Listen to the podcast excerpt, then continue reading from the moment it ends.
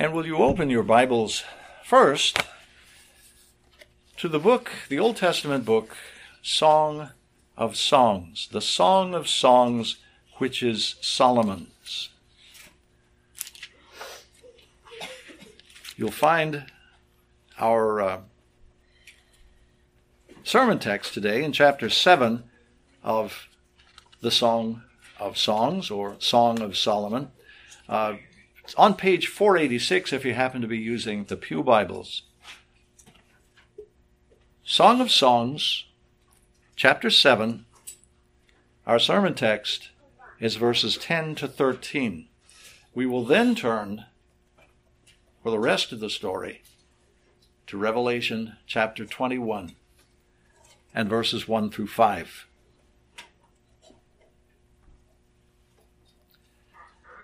Once again, this is the word of the Lord. Let's give it our reverent, earnest, loving attention.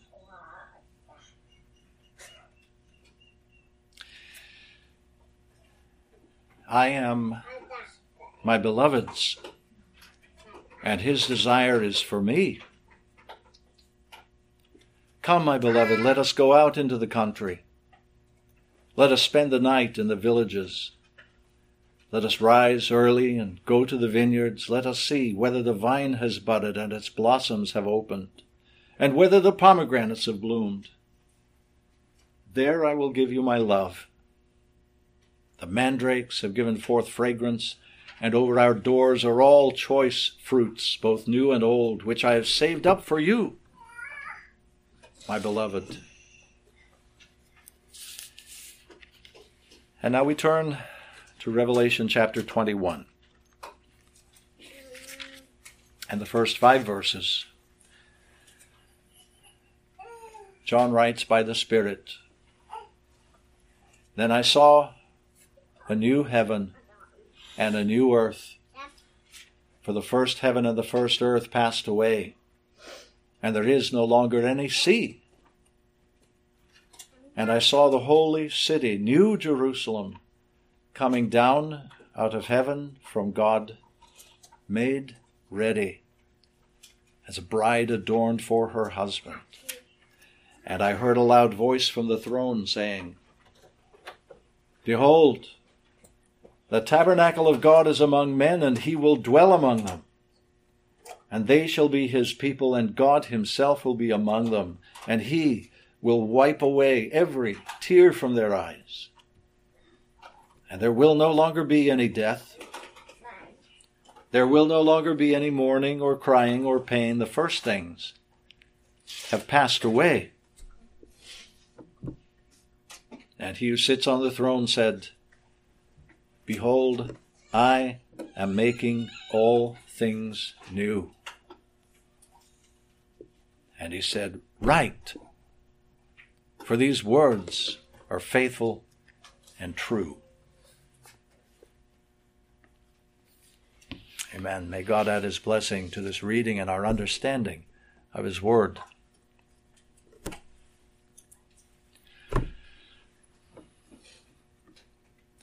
The love of Christ for his one and only bride, the church, is beyond all question the greatest love story ever told. It's a terrible shame that more people don't understand this, that they don't get it. Many haven't even given the matter a moment's thought. But how different life in this world would be if our own most intimate relationships reflected more brightly and clearly the love, the incredible love of Christ. How different the world would be if our children and our grandchildren were raised securely in the homes of married couples whose ardent love more closely approximates the covenant love of Jesus Christ for his bride. What kind of men and women do you suppose those children might grow up to be? Already this morning we've sung the answer to that question in the 112th Psalm. his children shall be mighty men upon the earth renowned. The generation of the just in blessing shall abound. It's a blessed home, rich beyond measure, whose mom and dad love one another in some measure as Christ loves his bride, the church. And in homes where that is the case, the children notice and the children follow. I'd even go so far as to say this that every human love story, if it's truly about love and not just about some passing hormonal thing that falls far short of it, every true love story resonates at some points and to some degree the original story of God's love, his great love for his people. A love so great that on his own initiative, on his own initiative, he resolved to quit the fragrantly gardened palaces of heaven, to quit the throne served from eternity by myriads of angels, to quit these things so that in their place he might take on the limitations and the afflictions and infirmities of the one he loves. That he might share her griefs and bear her burdens and confess openly his love for her and ultimately, upon a despicable cross, spill the last drop of his infinitely precious blood for her. Dear ones, when the great heart of Jesus beat its last upon the cross, it was beating for her, for you. Do you want to know the full height and breadth and depth of love? The Apostle John lays it out for us in his first letter. In this is love, he says. Not that we loved God, but that he loved us and sent his Son to be the propitiation for our sins. You may remember that on the road to Emmaus, the afternoon of his resurrection day, Jesus joined these two grieving disciples who were on their way home after an emotionally devastating Passover pilgrimage to Jerusalem. With their own eyes, these two men and plenty of other people else, they had seen their Messiah die a terrible death that very week. And so their fondest hopes set upon him are dashed, their hearts are broken. It's true they'd heard and dismissed out of hand the giddy report of several silly women among them earlier that morning, but they still understood neither the cross nor who it was now walking with them. And he said to them, O foolish men and slow of heart to believe in all that the prophets have spoken. Was it not necessary for the Christ to suffer these things and to enter into his glory? And beginning with Moses and all the prophets, he explained to them the things concerning himself in all the scriptures. And those scriptures, of course, were the Old Testament the Old Testament. So the key to all the scriptures is Christ. The organizing principle of all the scriptures is Christ. If we're to interpret and understand rightly any passage of the Bible, it has to be with reference to the person and work of Jesus Christ. And so it is with our sermon text this morning. From the days of the early church fathers, this Song of Songs has inspired generations to reflect on and rejoice in the reciprocal love of Christ the King and his chosen bride, the church. Which isn't to say it's not a fantastic love story, even at the level of mere human attraction. The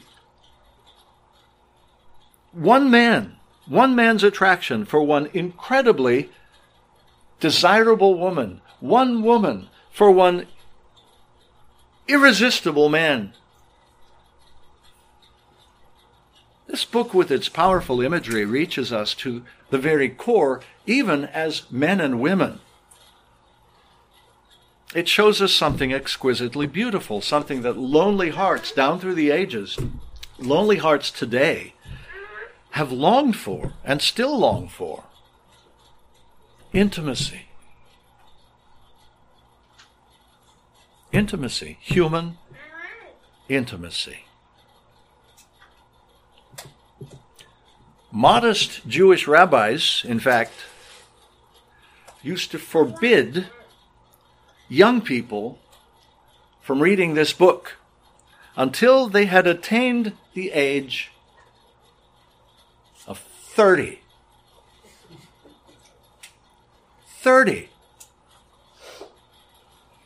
Because it was just too racy, too age inappropriate for anyone younger than 30. But of course, God, in His goodness and wisdom, in the beginning, so constituted humanity, fashioning the first woman out of the rib nearest the heart of the first man. He so constituted us that by nature we long for that one flesh reconnection at every level. That's another sermon, but I want to point out to you today that the overwhelming power of this natural attraction, this longing, provides a context for understanding the sheer determination of Christ and his church to enjoy a lifelong walk of love together. They cannot and will not be denied. So, how deep, how rich is this Song of Songs, which is Solomon's. Early in the third century AD, the Christian philosopher Origen wrote an explanation of these eight chapters. An explanation that filled 12 volumes.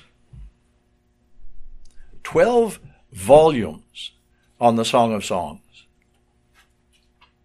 Nine centuries later, Bernard of Clairvaux died in the year 1183, having delivered 86 sermons on this book, only reaching at the time of his death the end of chapter 2. Yes, it's rich with the love of Christ. So, what have Christ and his bride to say to one another in this book? Not surprisingly, the bride has a great deal to say about her beloved. I mean, the girl's smitten. She's smitten. Her friends, back in chapter 5, ask her to explain this incurable love sickness. She's the one who calls it love sickness. And her friends ask her to explain this love sickness that's come over her. Ask her to explain this carefree giddiness that overcomes even a woman's natural reticence and bids her girlfriends to tell him on her behalf, tell him just how absolutely head over heels she is in love with him.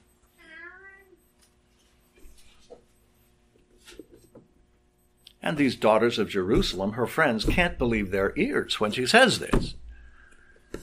They can't believe what she's asking them to do because women down through the ages really haven't changed all that significantly.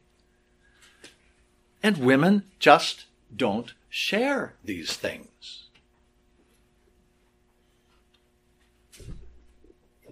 Do they? Women don't tend to wear their hearts on their sleeve. So in verse 9 of that fifth chapter, her friends ask her, What kind of beloved is your beloved? O most beautiful among women, what kind of beloved is your beloved that thus you adjure us? That is, that you want us to go on your behalf and tell him that you love him. What kind of a man is he? After all, we're all girls here. We know what men are like. We understand the bell curve that all things considered, the vast majority of men cluster somewhere around the 50th percentile. So who's this guy? Dear ones, I want you to pay attention and remember her response to them. She says, My beloved is dazzling and ruddy, outstanding among 10,000.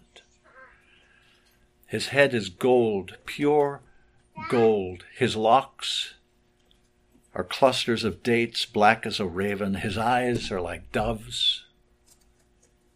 Beside streams of water, bathed in milk and reposed in their setting.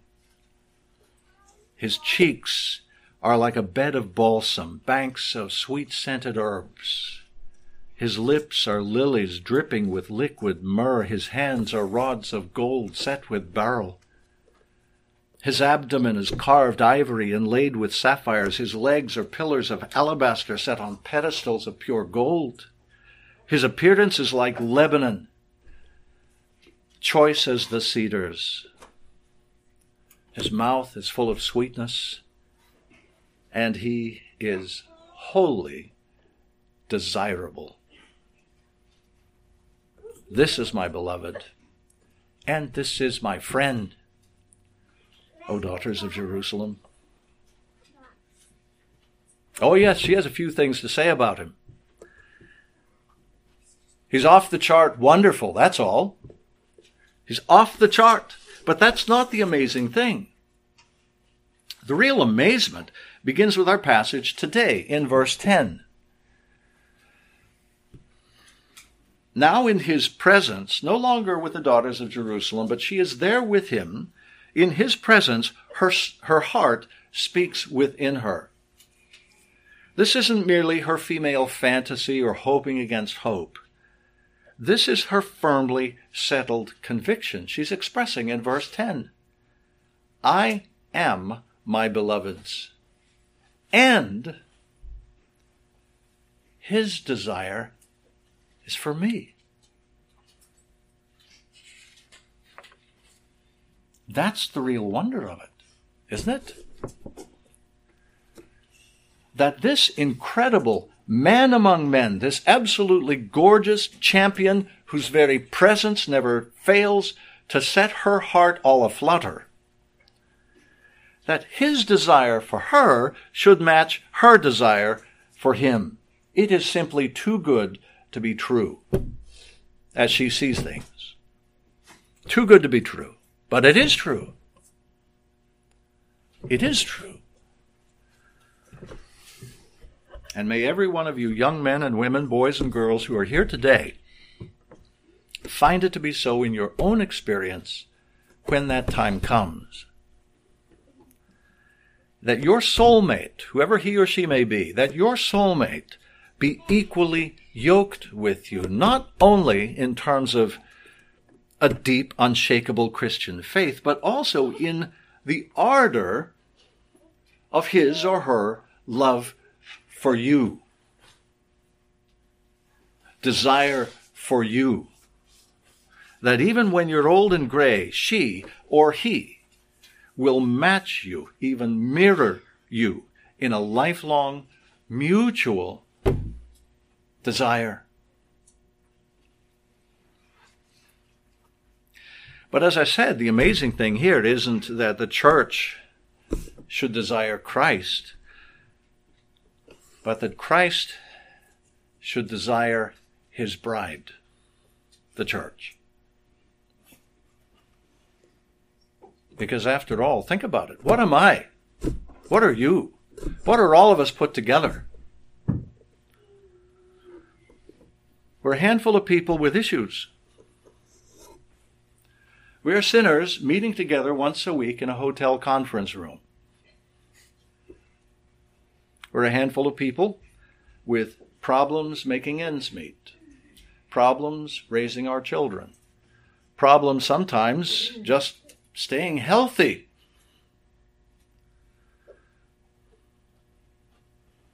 And certainly problems with finding our way in life. That's who we are. We come to this all sufficient, all glorious champion without a dowry, without personal beauty, without personal charm, without personal cleverness, without much of anything to offer him except ourselves just exactly as we are, for what that may be worth.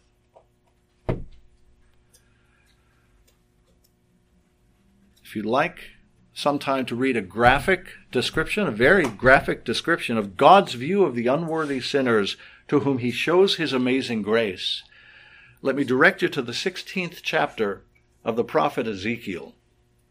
I won't read it now, but I invite you to read it on your own time. It is not a flattering picture.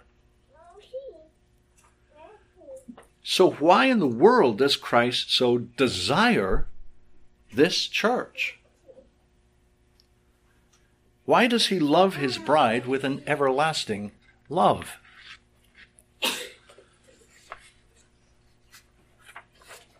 Well, here once again, I revert to one of my favorite and most helpful scripture passages when it comes to these theological matters that are difficult to fathom.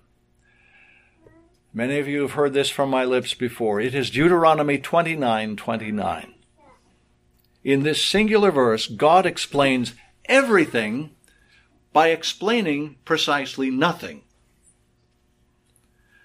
By showing us that He owes us no explanation. It begins with the words, The secret things belong to the Lord our God.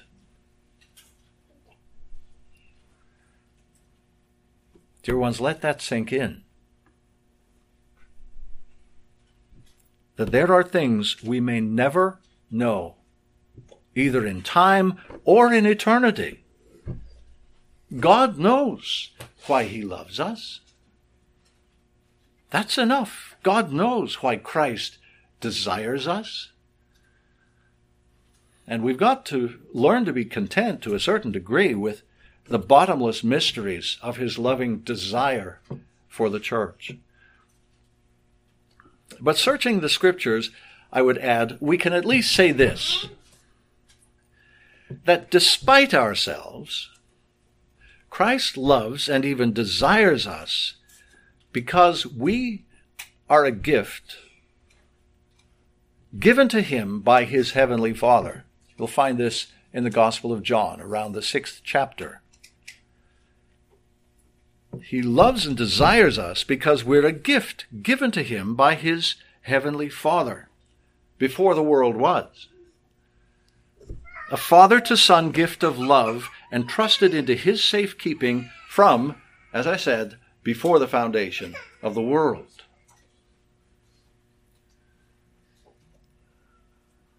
But you, his church, are no ordinary gift. The Father promised you to his Son not as a bicycle or as a baseball bat or a baseball mitt. He promised you to him as a bride.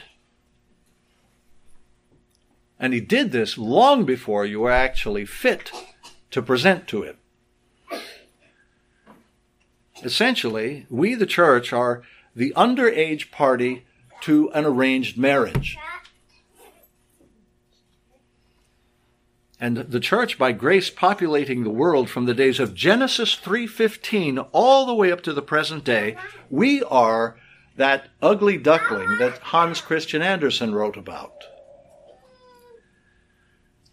We're that awkward, freckle-faced, fat girl sitting by herself in the school cafeteria year after lonely year. And yet, he desires you. He can't wait to see you.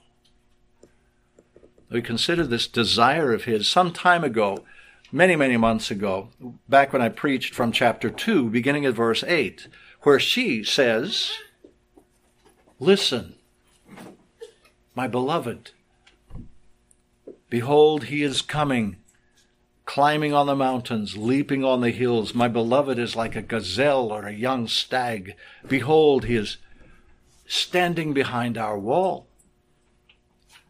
He's looking through the windows. He's peering through the lattice. And, dear ones, even now he is.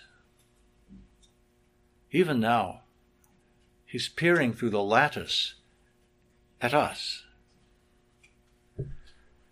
Even now, his desire is for you, the ugly duckling, you, the freckle faced fat girl. Why? Because his Holy Spirit is working within you wonders of sanctifying grace. An ugly duckling may occasionally, in fact, grow up to be an elegant swan. And I can tell you that times without number, freckle faced fat girls grow up to be radiant brides. Radiant. The difference is what happens between the before picture and the after picture. The difference is what happens in that interim.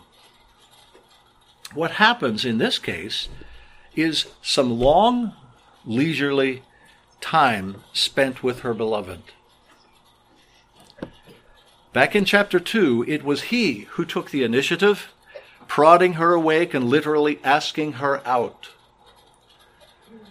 Through the lattice, he said to her, Arise, my darling, my beautiful one, and come along, for behold, the winter is past, the rain is over and gone, the flowers have appeared in the land, the time has arrived for singing, and the voice of the turtle dove has been heard in our land. The fig tree has ripened its figs, and the vines in blossom have given forth their fragrance. Arise, my darling, and come along. That was back in chapter 2. But here, this time, in chapter 7, verses 11 to 13, it is she who speaks to him. And she says, Come, my beloved. Let us go out into the country. Let us spend the night in the villages. You see, his earlier initiative in seeking her out now emboldens her to seek more of the same from him. Because what they'd already enjoyed together now became something to be sought after, and frequently, more time together. More time together. That's what we need. More time together without the usual distractions of city life. You can have a quiet, heart to heart conversation in a vineyard or an orchard that you might find difficult to have back home with the TV, the computer, and the phone constantly drawing you away from one another. Dear ones, let's learn and discipline ourselves to come away with Christ. Often, give Him your love.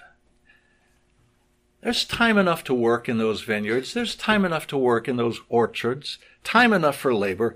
Let's find time to talk. Time even to honeymoon with the Lord Jesus Christ.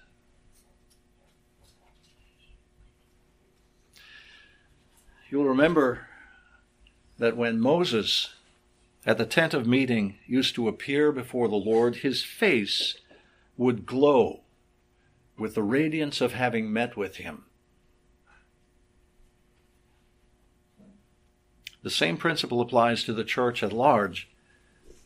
This freckle faced fat girl who is destined to grow up in due time into the glorious radiance of a bride without spot or wrinkle or any such thing. Miracles like that don't happen all by themselves.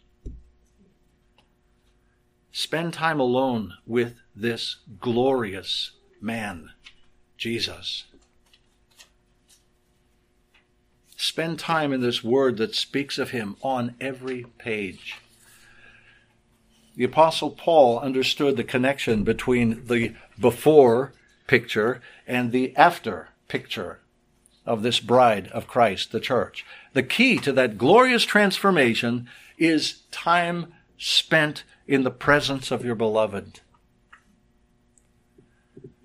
Time spent reflecting on His Word, time spent reflecting at His table, time spent in reflection at the throne of grace. And understanding the connection, the key to our transformation, he tells us in the words of 2 Corinthians 3 and verse 18.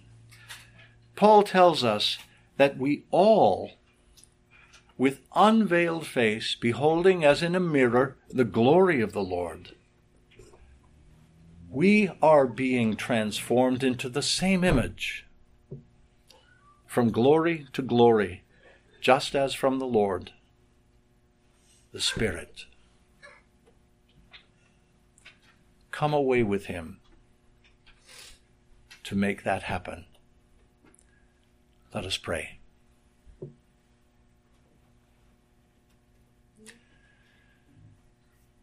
Our Heavenly Father, we thank you for the sending of your dear Son, our Lord Jesus Christ, our husband. Thank you that He has undertaken on our behalf what we could never begin to accomplish for ourselves our redemption from sin, our cleansing, our setting apart our being set apart in holiness to Him. We ask, O Lord, that you would give us a deeper appreciation of this covenant of grace and Him who has made it with us, who has become our beloved, and we his bride. Thank you for the tokens of that love that we have in your word, the sacraments, and prayer. And we pray that we would grow in our understanding of these things, that over the course of time, over the course of our lives, we would be able, by grace, to detect that change, that transformation into what we could never be unless your Spirit were mightily at work within us. We pray these things with grateful hearts. In Jesus' name, amen.